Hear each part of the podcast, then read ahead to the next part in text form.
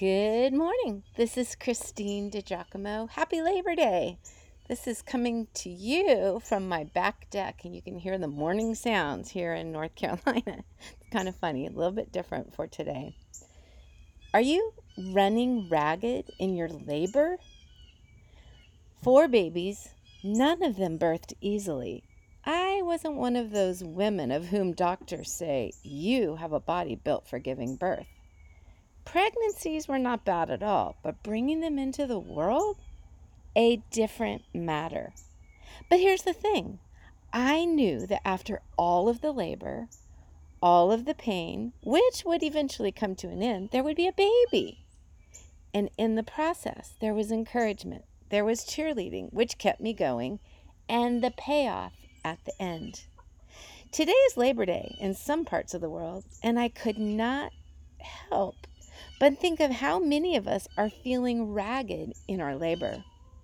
Whether or not we are working a job, life has become laborious. Truth. As Paul starts his third and final missionary journey in Acts 19, he goes into Ephesus, which is in modern day Turkey. I have um, included the link in your written briefing, but it's Acts chapter 19, verses 1 through 7. I read over these verses in different translations several times. I listened to sermons on them. I read about them in various commentaries and prayed for meaning and application for you and me today. I believe I got that. You know, one of the most meaningful communication tools is the question. Upon encountering a group of believers in Ephesus, Paul asks this question Did you receive the Holy Spirit when you believed? Turns out the group had heard and believed John the Baptist's message of repentance and a Messiah who was coming, but they did not have the full story. Turns out the Messiah had come, and with him the promised Holy Spirit. Who cares? Maybe you are like those believers in Ephesus.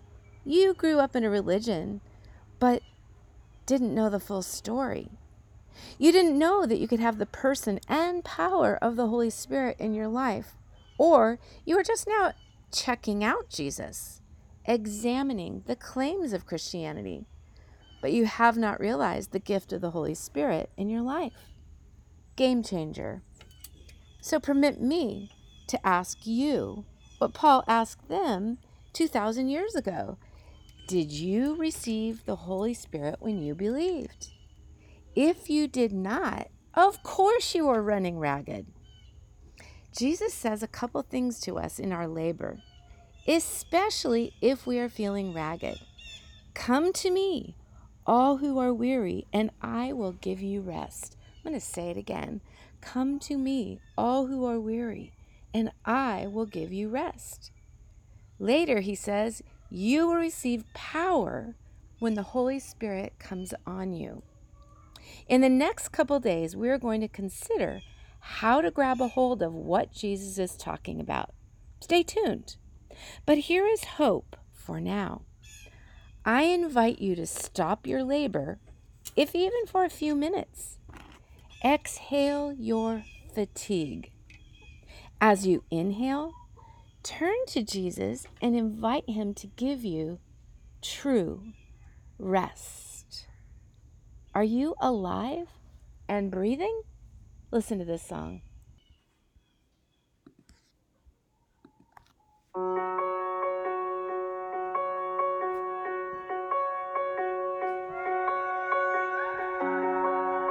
What holds your heart? What stirs your soul? Come to mind?